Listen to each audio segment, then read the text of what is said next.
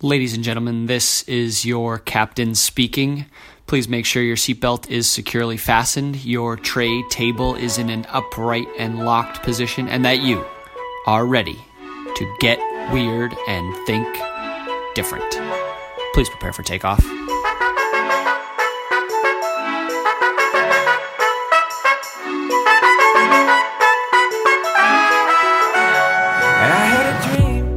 Today is Wednesday. It is February 10th, and we're back with another episode of Destination Different. I'm I'm jacked up this week. I'm absolutely jacked up. First things first. I was doing a little mental math, a little calculations this past weekend. And I've always said I'm going to try and be transparent, open, honest about growing this podcast, about how it's going, et cetera, et cetera. So over the weekend, Destination Different officially hit 4,000 total plays in its in its existence in its year and five months or so, whatever it ends up being. Did some did some calculating. The first 2,000 listens took nearly a year. I think it was like 350 days. Almost a full year to get to 2,000 listens the second 2,000 listens to take me to f- the 4,000 that we hit this weekend 150 days. Less than half the time to get to that second 2,000.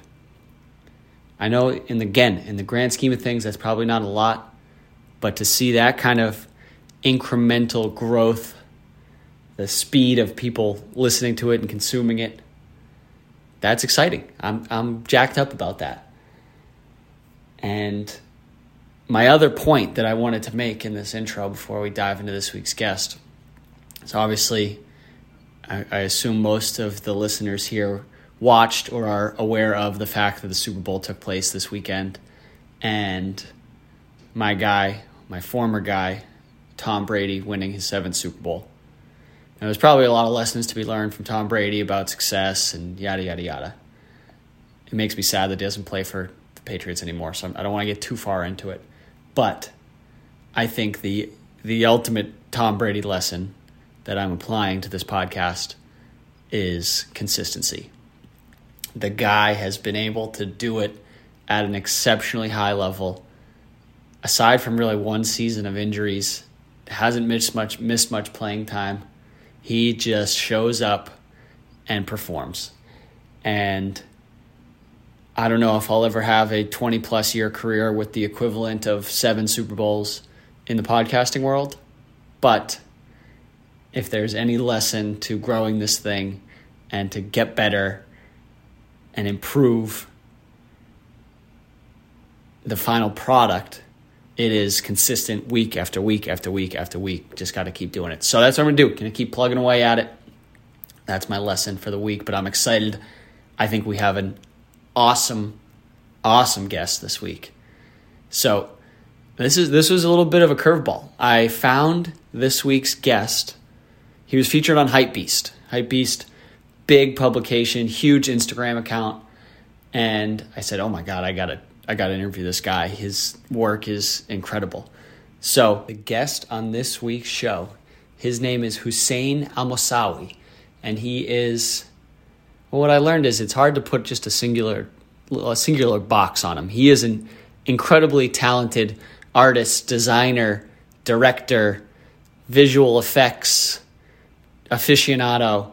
I mean, the guy, product designer, he does it all. There's not one label that you can put on him, and he he does that on purpose. There are so many things that he is good at, and you know, we got into it in this conversation a little bit, but talking about how he manages to blur the lines between all of these different creative disciplines and how that really is what you know pushes the boundaries of his work and pushes the you know where he can take his his creativity so it, he, this was an unbelievable episode. I picked up on him on Hypebeast because he was designing soccer cleats, and as a soccer fan, I couldn't help but be attracted to that. But he's worked for the biggest brands in the world. He's designed shoes, cleats, basketball sneakers for Nike, Adidas.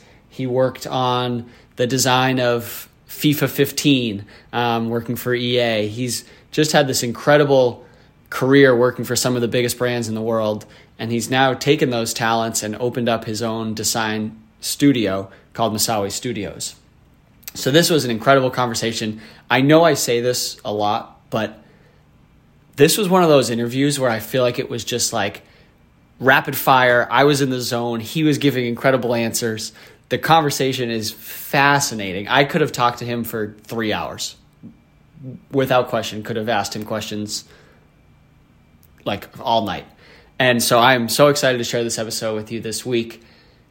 I, I, I won't tease it out any more than that, but it is one of, if not my favorite interview that I've ever done on Destination Different. So sit back, relax, and enjoy this week's episode of Destination Different with Hussein Al Mosawi. Hope you enjoy.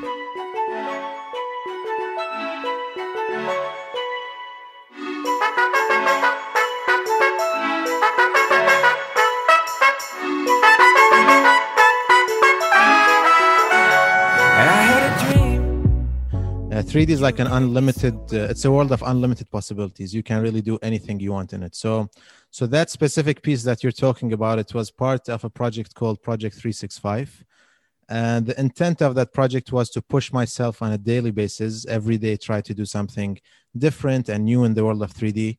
Uh, whether it's uh, fabrics, uh, particles, uh, stuff breaking up, stuff exploding, whatever.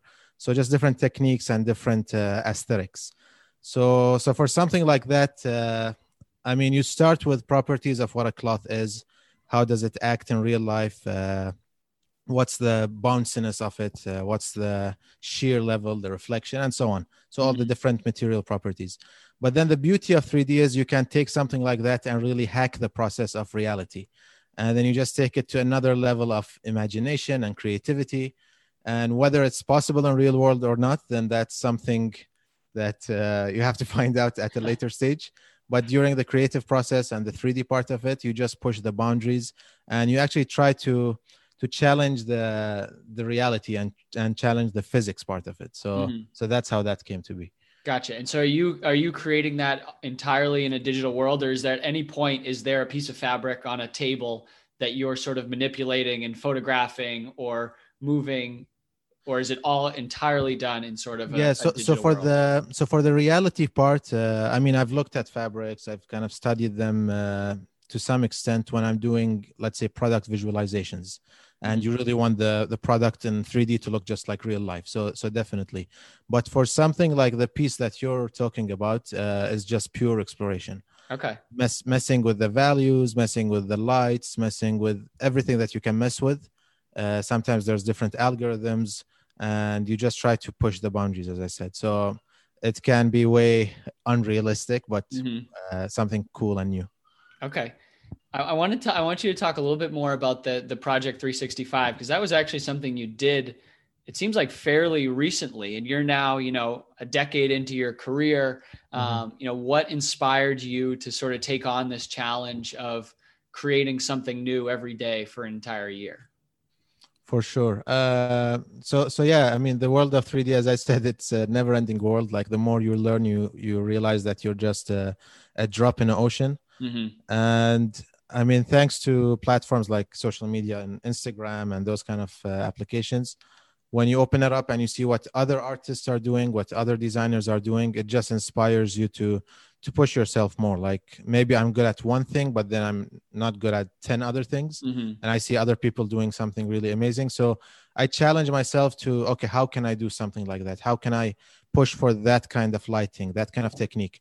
And the more I, I do that, the more I actually just elevate myself and my craft and my skill set. So that's the whole point of it. And of course, having fun during the whole process. Gotcha. So were you were you you know when you started it were you feeling stuck in your in your career your creativity was it was it more of an outlet to do that or was it were you just like I you know there's all these amazing people out there I want to keep pushing myself to to be better. Yeah, yeah, for sure. I mean, uh, career wise, I think uh, I didn't do it anything for like to get a job or anything. I Mhm. mean, I started my own studio and I'm pretty happy where I am. But uh, definitely to elevate and push myself. Like I got into Houdini a lot the past two years. That's the name of a program, Mhm. Side Effects Houdini. And every time I tried to learn it, I was like, because I'm a 3D Max user. So every time I got into Houdini, which is much more complex, I would just, you know, get lazy and go back to my old habits and my yeah. comfort zone. So this time, even with this project, I really pushed myself to get out of my comfort zone, do stuff that I'm not used to, do something that is new, something that's that even I never thought I could do. So, and that's the whole idea. Just push yourself and keep pushing. You know, it never ends. Mm-hmm. Was there something in that 365 days? It's completed now, right? You've done the, the full 365. Yep, yep. So the ones, uh, the images on my website are the maybe the the best visuals that I came up with, which is I think about sixty or seventy. Okay, yeah, I was going to ask you: is there is there was there one thing that stood out for you out of you know a year of creating stuff? Was there one or two pieces that that floated to the top as you were like, oh, these are my best work, or this is something I had you know that totally pushes the boundaries of what I thought was was initially possible? Uh, I think that's for you guys to decide. Okay. But but, uh, but I'd say this: uh, like um, a big part of my work and the stuff I've done in the past, it's always been about uh, just still frames, so just a 3D shot, not animated. Mm-hmm. But with this project, it really pushed me to to one start to get into animation more. Mm-hmm. and to also push myself to find ways that I can animate much faster because animation takes a lot of time to render. Mm-hmm. So when I got into Houdini, then I started using another render engine, which is called Redshift. And that just really allowed me to to get more creative and produce stuff much faster, which I never did in the past. So that was definitely an eye opener. Gotcha. Sped up, sped up your process a little bit. Absolutely, absolutely. Um, so I, I want to take a little bit of a step back and kind of go more so back to like your roots as a designer and mm-hmm. what you know how, at what age did you start to realize because clearly I think you have, you know, an incredible gift of design and an eye for design, but that obviously has to start at some point. So like how how young were you when you started getting into art and design and like start to kind of push those those skills? Yeah. Uh, so so yeah, my my parents they're both uh, I mean uh, they they had a side hobby of being great artists. Like they would always paint and draw stuff. So so I think that's where all the inspiration started for me as a kid. Like at home seeing their paintings and then seeing what they had produced so so that really maybe pushed me towards the creative side of things mm-hmm. and when i started maybe on the digital side like with it was with photoshop uh, when i was still in middle school mm-hmm. uh, i was doing uh, backgrounds like desktop wallpapers for nba players for soccer mm-hmm. players and it was just stuff for free like back then you just do them put them online and then we had like these wallpaper crews, different designers from around the world, hmm. and just purely for fun, no money involved. Uh, and that's really where it started for me because then those wallpapers, I was able to to do some projects for players like Tracy McGrady in the NBA, uh, Chauncey Billups, uh, a few more. I don't Allen Iverson. Yeah so so that kind of became a bit more serious for me i was making a very little bit of money of, of some of the stuff i was and this doing. is you're still in middle school when you when you're doing this work for these players yeah i was in high school when i got my first project from these players and it was through like different design agencies that worked with the players so i worked through the agencies uh, and then yeah that pushed me to love design even more and more uh, i was doing some web design so i was like all over the place and then i decided to do my bachelor's degree when I went to university in graphic design. Mm-hmm. And again, also when I was there, I was also designing like more stuff. I was doing a bit of stuff for Adidas, uh, and then lots of other freelance projects. And then I graduated and I did my master's in industrial design. So kind of shifted from the 2D side of stuff to the 3D side of stuff. Mm-hmm. And and yeah i mean that's where i kind of blurred the lines between even when i was studying like i was when i was doing graphic design i was passionate about 3d and industrial and when i was doing 3d i was passionate about cgi so I w- always had this tendency to jump from one thing to another but i also try to not forget like uh, my other skill sets or the stuff that i had done in the past my mm. idea was always to push and blur the lines between different fields so so yeah that's basically how i started and how i kind of moved into design Gotcha. So, I mean, I, I have to, I'm so curious, like as a, you know, 16, 17 year old kid, whatever you are at the time, and you're doing, you know, paid work for Tracy McGrady and Chauncey Billups and Allen Iverson, like what was the, what was your reaction like to that?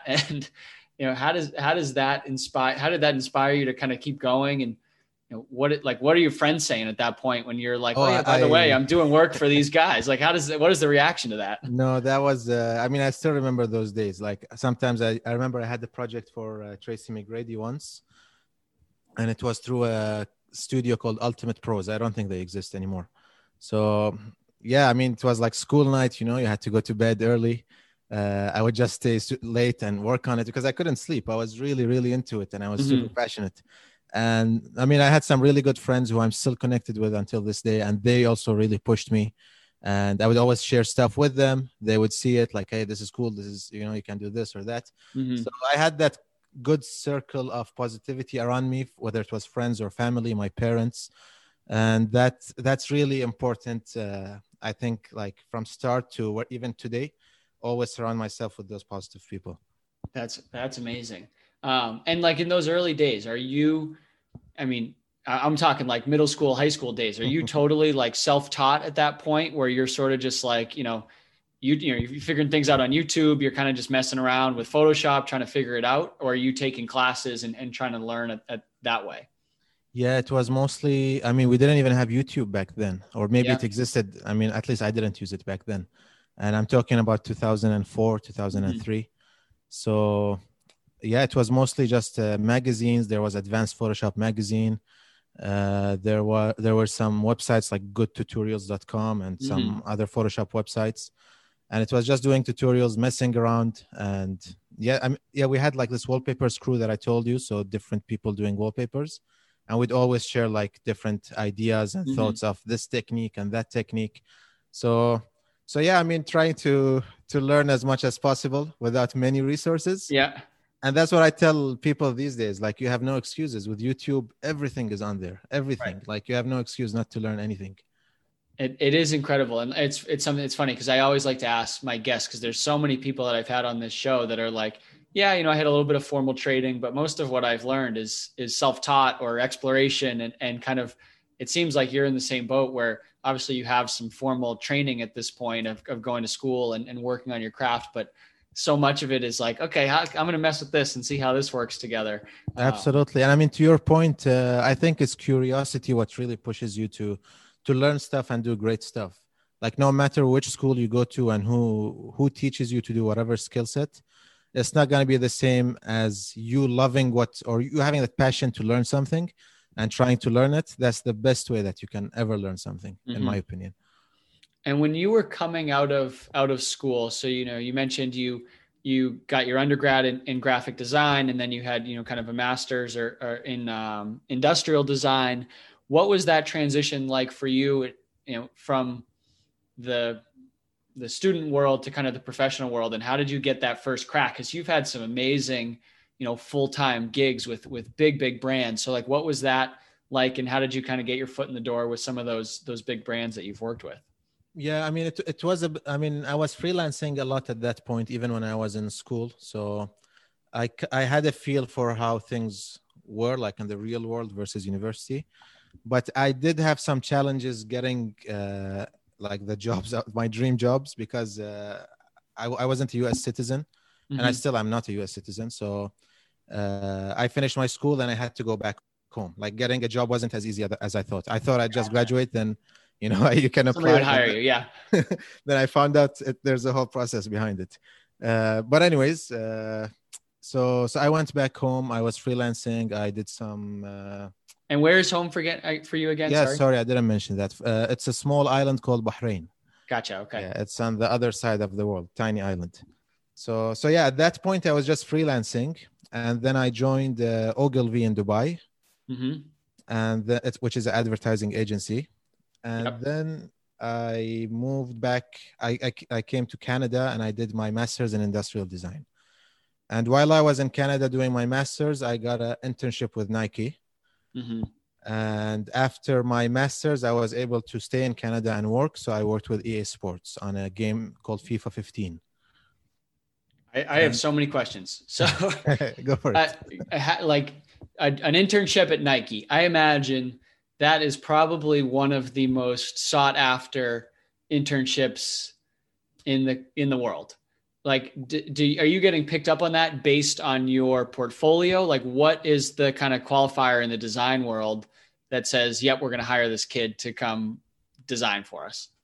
Yeah, I mean, until this day, I think that's like one of the the things that I'm most proud of, like just joining the Nike internship, mm-hmm. because Nike, and I'll answer your question in a second. Nike basically changed my mindset 180 degrees. Like it made me think of design way differently. That design is about innovation, and you know, I just looked at design differently after, before, and after Nike. Mm-hmm. So, so yeah, I think the year that I got accepted, about 10,000 people had applied, Jeez. and they accepted like 12 designers, from what I was told, and yeah, it's super complex, and it goes on to just seeing your portfolio and how you present the portfolio so it's not just really what you've done, but also how you present it. Mm-hmm. And I spent like a month just working on my portfolio presentation. Like I created a box for it, then I created a small booklet for each project. Then it was mm-hmm. nicely placed in the box and so on.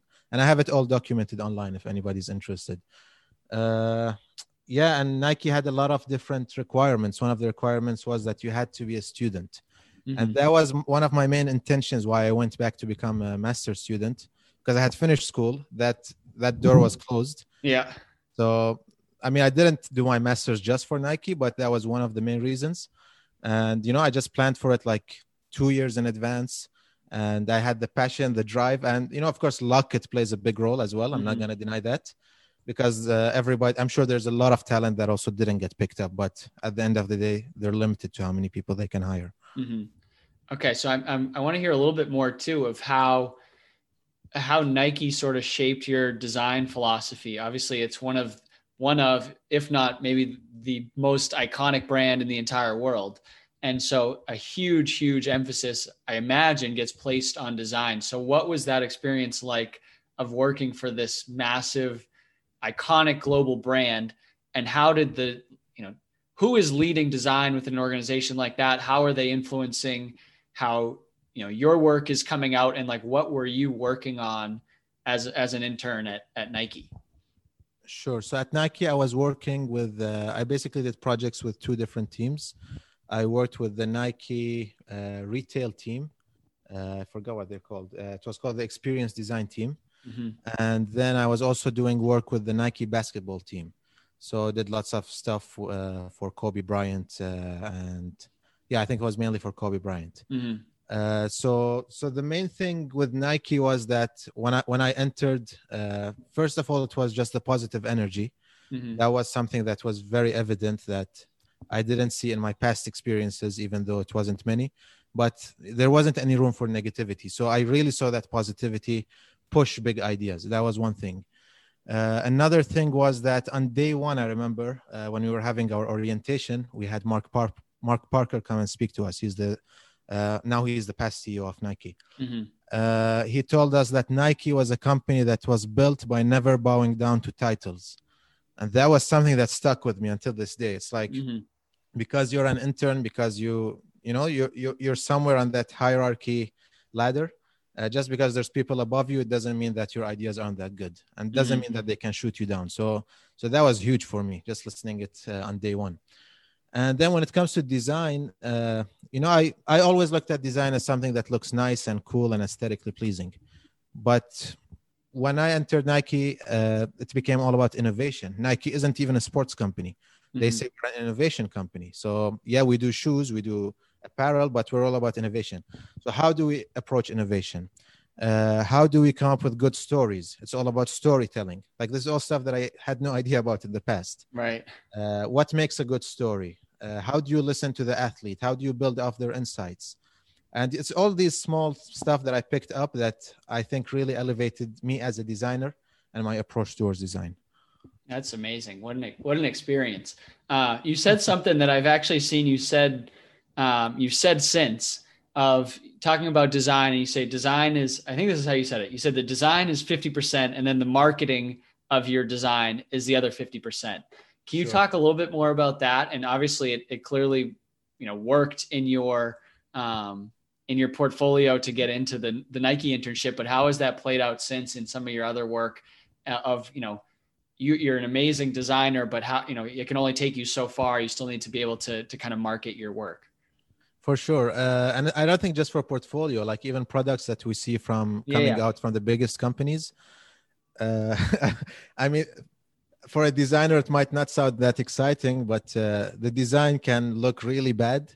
But with good marketing, it can sell. So, and when I say good marketing, it's also what's the story behind it. You know, like when people are marketing a product, they really push for the story mm-hmm. because that story is the personal connection between the consumer and the brand. Uh, so yeah, I mean, you can really do something that looks really good, super innovative, but marketing can mess up and i guess it's not going to sell as good as you thought. Mm-hmm. so so maybe a good way to put it is the 50-50 equation or the formula where you need good design and also you need good marketing and together you can really come up with a killer product. Gotcha.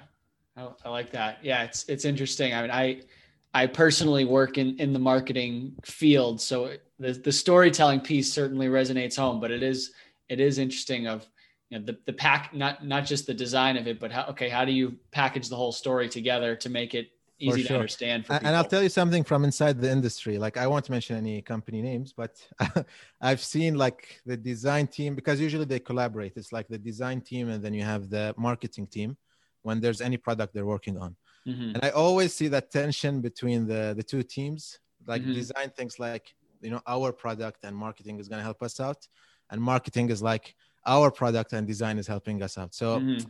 when you see that kind of tension, it's kind of funny that everybody thinks they are the one pushing and they are the one leading.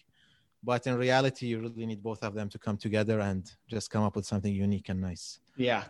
Speaking of of kind of coming together and working together, so you've obviously working at Nike, you've worked at you know you worked at Adidas, you've worked at EA. What has your collaboration process been what been like with the athletes that you've created products for? You know do, are you having as a designer those regular are you having touch points with the the athletes themselves? Like what is that you know relationship like?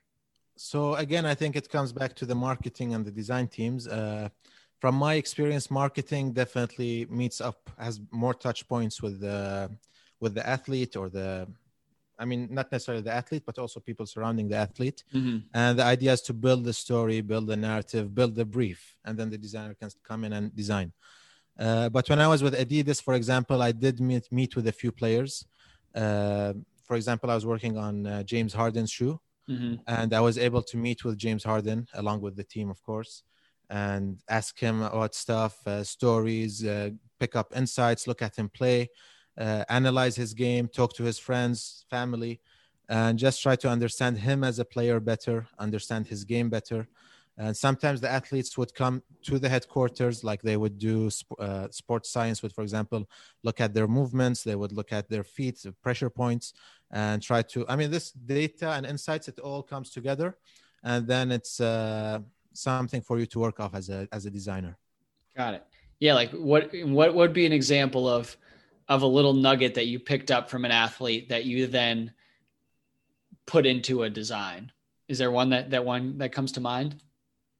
Uh, for example, in basketball, uh, they they look a lot. Actually, in all sports, but I mean, I've worked on basketball, so I can speak to that. But uh, they look at different athlete feet, athletes' feet, and you know everybody's feet they they are shaped different. Somebody has a flat feet, somebody has a high arc, a high arch. Uh, so they they look at the pressure points, and every feet again is different. Mm-hmm. So, for example, for, let's talk about James Harden. Uh, where are his pressure points? Where does he need? Where does he contact the ground more? So when I'm designing the shoe, I'm actually building around that specific insight for James Harden, and then it gets mass pro- produced for the market. So it could work for your feet, it could not work for my feet, and so on.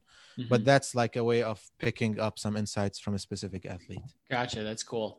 Have you always been super into sports and and is that like your biggest focus it seems like obviously working for nike and adidas and ea even working on fifa you know you've kind of been in the in the sports realm is that your favorite i guess industry or vertical to to work in yeah i mean i have two passions in life it's sports and design and i think that's how it started from day one so when i was doing those wallpapers it was always about sports and design how can i bring them together uh, if you look at my career, I mean, most of the places I've worked, like EA, Nike, Adidas, it's again, it's always been about design and sports. So, mm-hmm. I mean, I'm not a sneakerhead. I'm not really that much into sneakers and fashion. I'm not really interested in it. But when it comes to if you tell me there's a basketball player or a soccer player and I'm going to design their boot, then I'm all in. So uh, that's really what drives me to to love designing for not just shoes, but anything that has to do with sports. Yeah, like what else in the what else in the sports realm excites you? Obviously, like shoes and footwear is it seems to be the biggest retail push, the biggest thing that you know is probably the constant need for design work. But are there other things in sports that you've enjoyed working on or that you would like to work on in the in the future?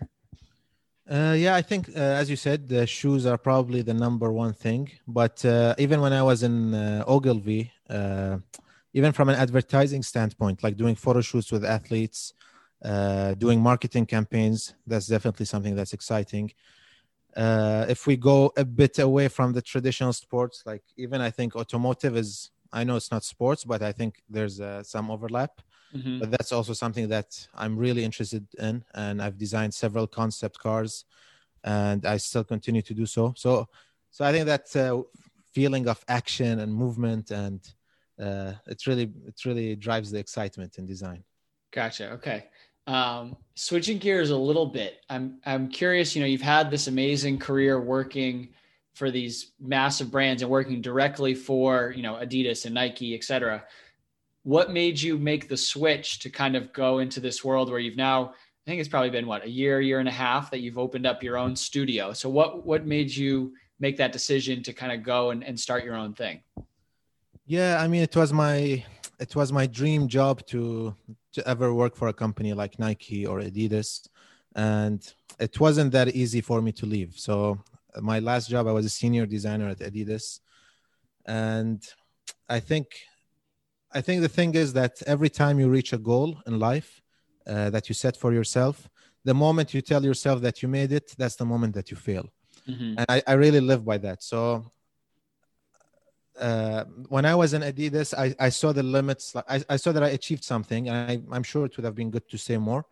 But uh, I saw the potential of leaving, and I was able to see that I was I would be able to work with different brands, multiple brands within sports, outside of sports. So I think it's just that entrepreneurship uh, drive inside of me that wanted me to to go solo and build something for myself and mm-hmm. build a brand name. So, I mean, even when I was in Adidas, we always discussed this with some of the friends that at the end of the day, you're just a number and a brand. I mean, mm-hmm. no matter what the brand is and how good it is, you're just a number. Like the day I leave, I don't think anybody's gonna care. No matter no matter how good you are, somebody mm-hmm. else is gonna come who's just as good.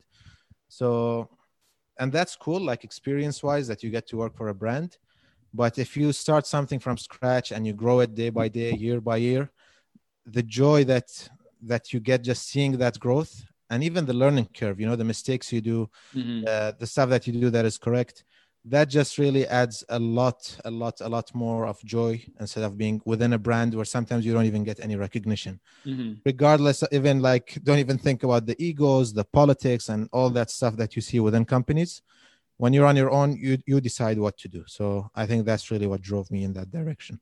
Gotcha. That's i love that. Um, what has what has been i guess the biggest the biggest challenge or obstacle for you in starting your own studio and going out on your own? I imagine there's a lot of security and comfort and stability that comes with working for a big brand and then you've now kind of you know done a full 180 and you're out on your own so what's been some of the big the big hurdles that you've had to overcome in, in starting um, your own studio yeah I, I think a lot of people say that like when you leave okay you have the security and the salary but but but the money you can make on your own it's it's uh, you can't compare it to what you make as a salary like no matter what mm-hmm. the security is like when you leave and you start to to work on your own and you start to build a brand and connections you realize that the salaries are just a joke within the yeah. industries i mean i'm not speaking for all companies but I, i'm pretty aware of different salaries in different companies but it's really a joke compared to somebody's true potential and i always mm-hmm. told my friends that like if you leave you can make much more money because you know your value is much more than the role that you're stuck in because mm-hmm. let's say i'm a senior designer and you're a design director or a creative director whatever you're just above me i'm never going to get more money than you mm-hmm. that's just you know like it's it's relative the more you go up the more i go up and i'm stuck and i'm bound by by you and the other people who are above me Yeah. So, so what was the what was the question? I mean, I I think I guess what has been the biggest struggle for you in in kind of going out. Okay, sorry, I, I, went off a tangent. Okay, no, no, no, that's great. uh, I mean, when I started September 2019, that's when I launched my studio. Uh, of course, lots of planning and lots of uh, targets that I had set for myself, but then COVID came.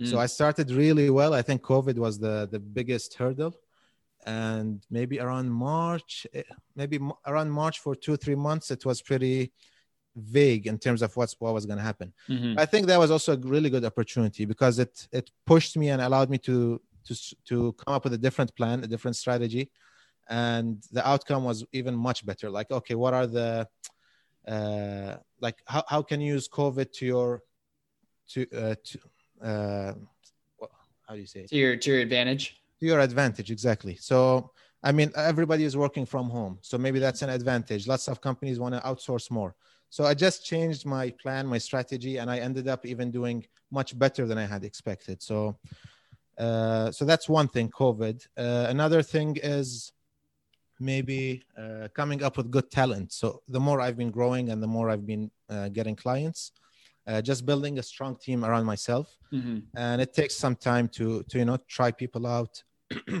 and see what kind of uh, talent you want to bring on board and start to collaborate with. So i think it's just a matter of time but yeah. it's not really big hurdles or stuff that will stop you. Gotcha so not so nothing's been you know it's been relatively smooth sailing up until this point. Yeah i mean there are months that are better than others if you're talking financially. Mm-hmm. but at the end of the day like one month will cover up for other months so it all balances out.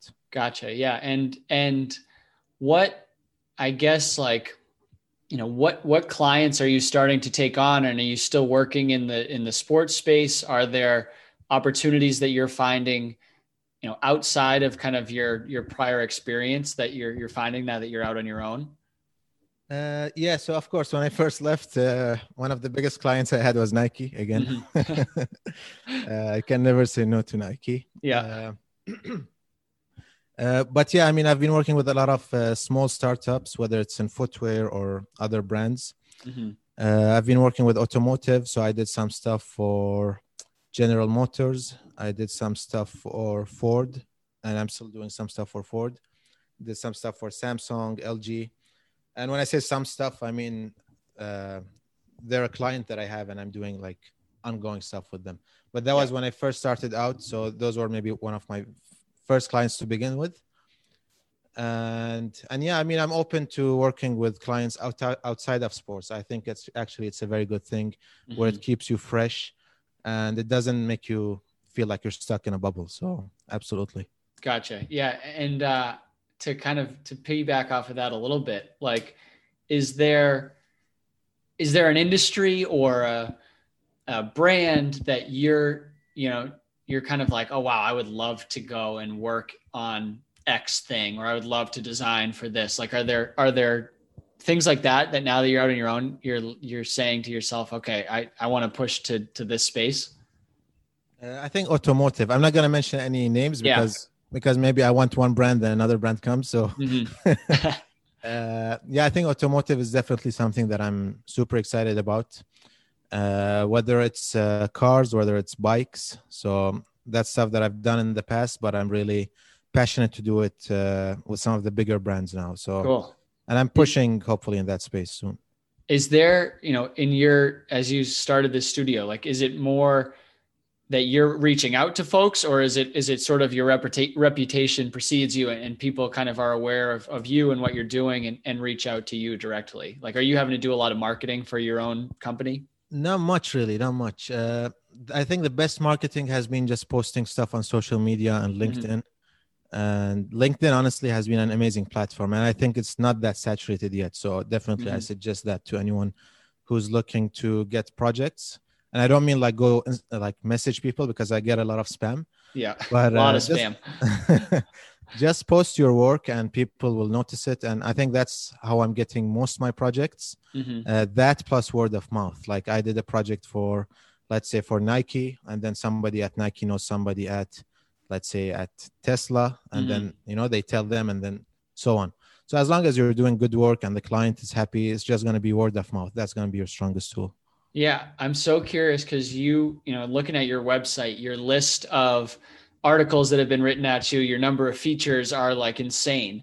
Have you ever put any sort of, you know, attention or emphasis on like getting PR for yourself, or is it strictly you share your work out into the world and it's amazing work, so people are interested in it and want to share? Yeah, I mean, it's just been sharing work and you know sometimes uh, getting noticed and and the thing is that if one website posts it, like I, I recently got a feature with Hypebeast, mm-hmm.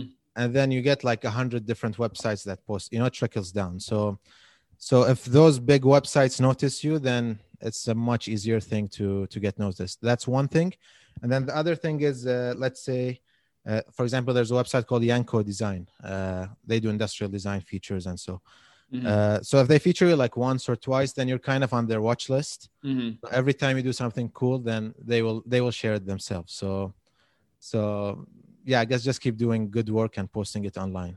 Gotcha. What like what is your approach to? Maybe it's a two part question. What is your par- approach to balancing work that's for clients, you know, work that's for work, and then work that's for fun and for you? Obviously, you did the the project 365, but how do you how do you divide that split of like fun work and work that like needs to be done to pay the bills yeah i think it's like yin and yang you know like uh, you have to do both uh, at least for me in order to stay fresh uh, client work is good but sometimes there can be like crazy amounts of revisions it can get hectic sometimes mm-hmm. and and you you don't always drive the direction for the client work because at the end of the day they want what they also envision. Yeah but with what uh, i'm doing on the concept conceptual side of stuff you know i can just have fun. Sometimes it's not even what i had expected. Like i wanted to do something and then i was messing with the values. Maybe something else came out. And then i'm like okay then let's do this and that and that. So there's so much more flexibility and freedom. And it's the conceptual work that really drives the uh, the client work i think because mm-hmm. uh, you just become a stronger designer your skill sets your craft and the stronger you become there and then you can just feed that into the client work. Do you ever have stuff that you've made for fun just on on the side that a client comes to you and says oh i want something like that does that ever exactly. happen? I was just going to mention that yeah. So so that's another thing like it doesn't go to waste. Like a lot of the times they would sorry they would see the conceptual work and then they would be like oh actually working on a campaign that looks just like this mm-hmm. this happened to me with nike in 2013 so they were doing uh, a project for Flyknit, which is an innovation they have mm-hmm. for the World Cup, World Cup 2014 in Brazil. So, so I had posted like a soccer ball made out of thread, and I didn't even have Flyknit in mind. I was just doing a technique, mm-hmm. uh, just because I love soccer and it had like a swoosh on it.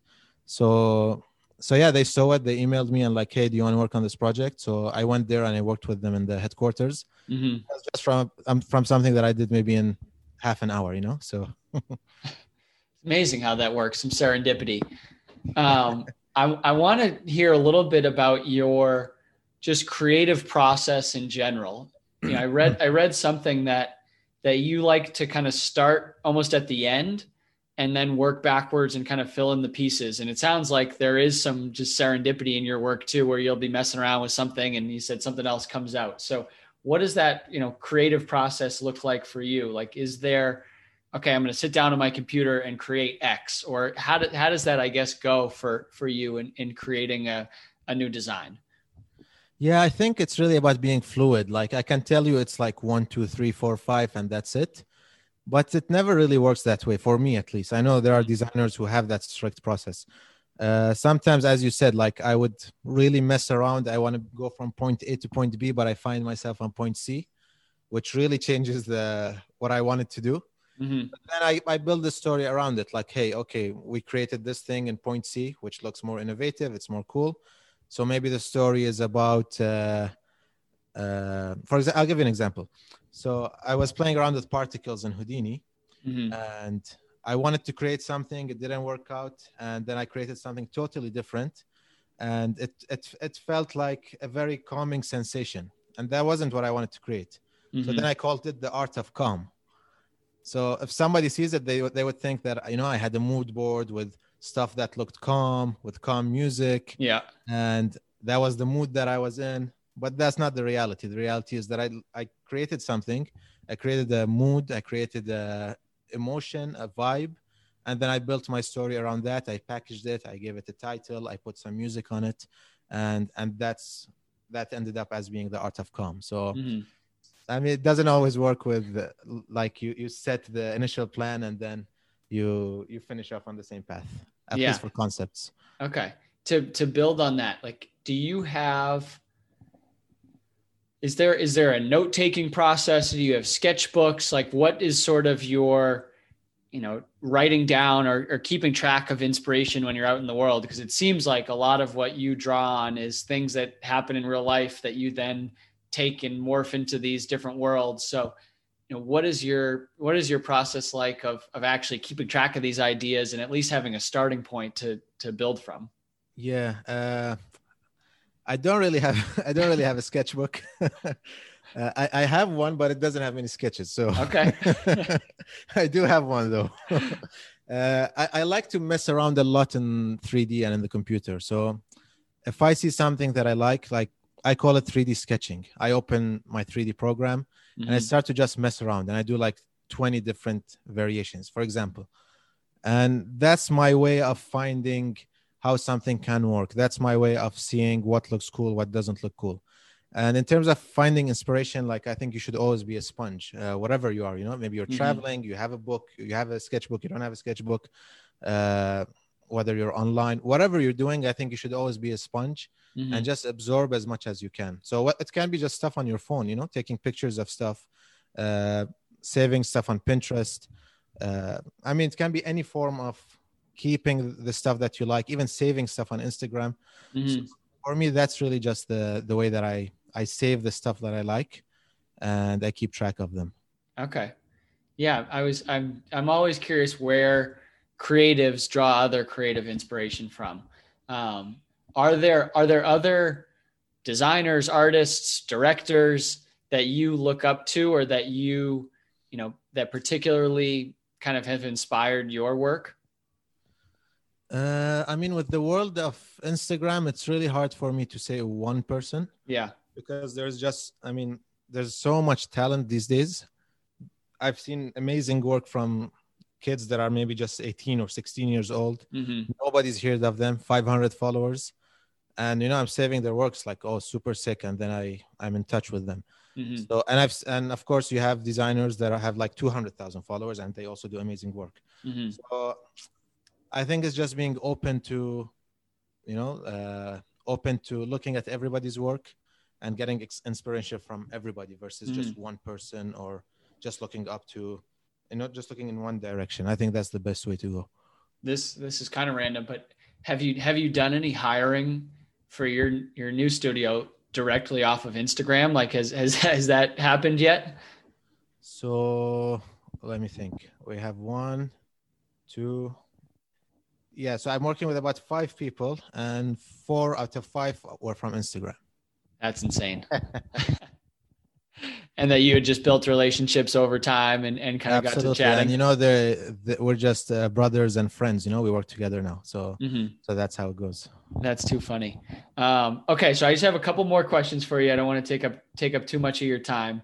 Um, is there a a favorite project over the years? You know, you've now been designing shoes for athletes. You've worked on video games. You've you worked at an electric bike company. You know, you've done kind of all these amazing projects that actually become tangible things in the real world. Is there anything that stands out as like a a favorite or proudest piece of creative that you've worked on? Uh, I'd say there are a few, but if I would highlight one, uh, and this one won't be a project that was uh, that hit the market, and I would say that was that would be the N Cycle. Mm-hmm. So the N Cycle, I've said the story before. Uh, it was a project that was meant to be a two-week project between me and my friend Marin Myftiu. He's an architect, mm-hmm. Uh, and we've been working together for more than ten years now. So this was supposed to be a fun two-week project, just concept, just some sketches, and that's it. And then that two week project became a two month project. Then it became a one year project. Mm. and then we partnered up with the ncs lab in italy uh, which is a professional prototyping company. Mm-hmm. and they we partnered up with them and they created a real prototype bike which cost like 90,000 euros. And then we went to the Eurobike. We partnered up with Continental. So there was always this kind of growth and this hype around the bike and it was shared on I think every magazine or every blog that you can think of and and the reason I like that project was because of the the team that I had around me uh, mm-hmm. Marin was one guy uh, Marcello Fantuzzi, who's the owner of uh, NCS Lab. He's another guy. And, you know, we were just pushing each other and really pushing creative boundaries. And it was pure positivity all the time. And I felt like we left an impact on the automotive industry with mm-hmm. that bike. So, so for me, I think that's one that I'm really proud of and I'm really happy of until this day. And it's still going around in different museums and different different trade shows just as a as a show bike. That's cool. Um, okay, next question. Again, totally changing gears here, but what did what did you know growing up in in Bahrain and how did that influence your you know view of design? How did that influence your creativity? Um, you know, what did your sort of your upbringing? How did how did that play into your your creative and your style today?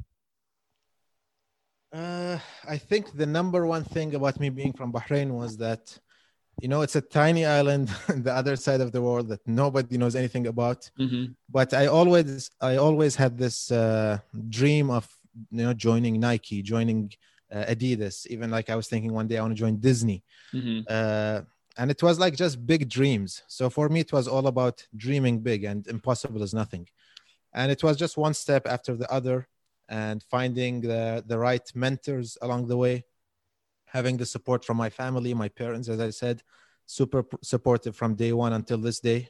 Like when I'm giving talks in different workshops or conferences, my dad is still always coming with me. So just having that, you know, that you have somebody behind your back and somebody's pushing you, uh, I think that really helped me a lot. So, so coming from Bahrain, dreaming big, going into these big companies, uh, working on different products for uh, superstar athletes, for me it was all about just you know dream big don't give up. What's my big goal my next big goal? And it's not going to be impossible. If i did this i can do that as well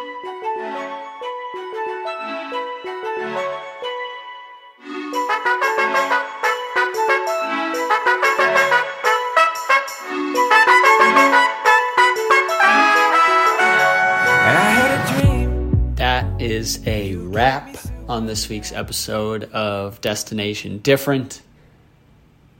Massive thanks to Hussein for joining me on the show this week.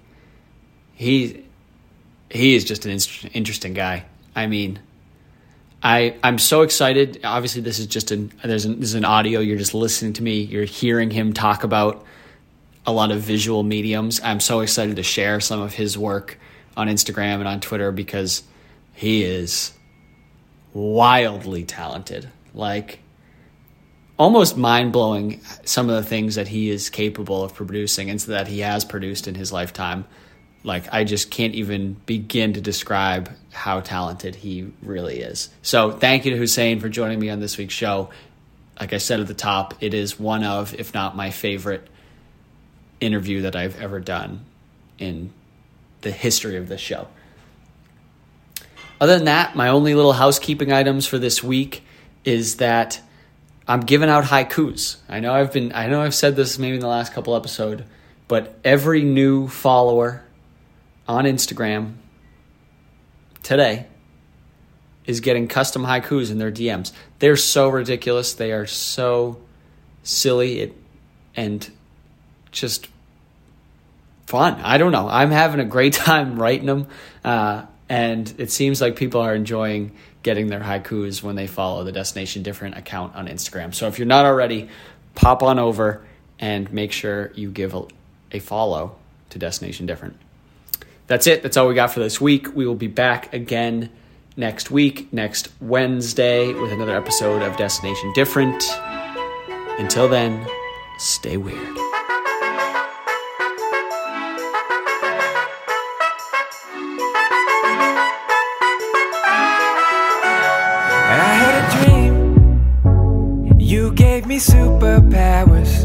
We fell in love for just a couple hours.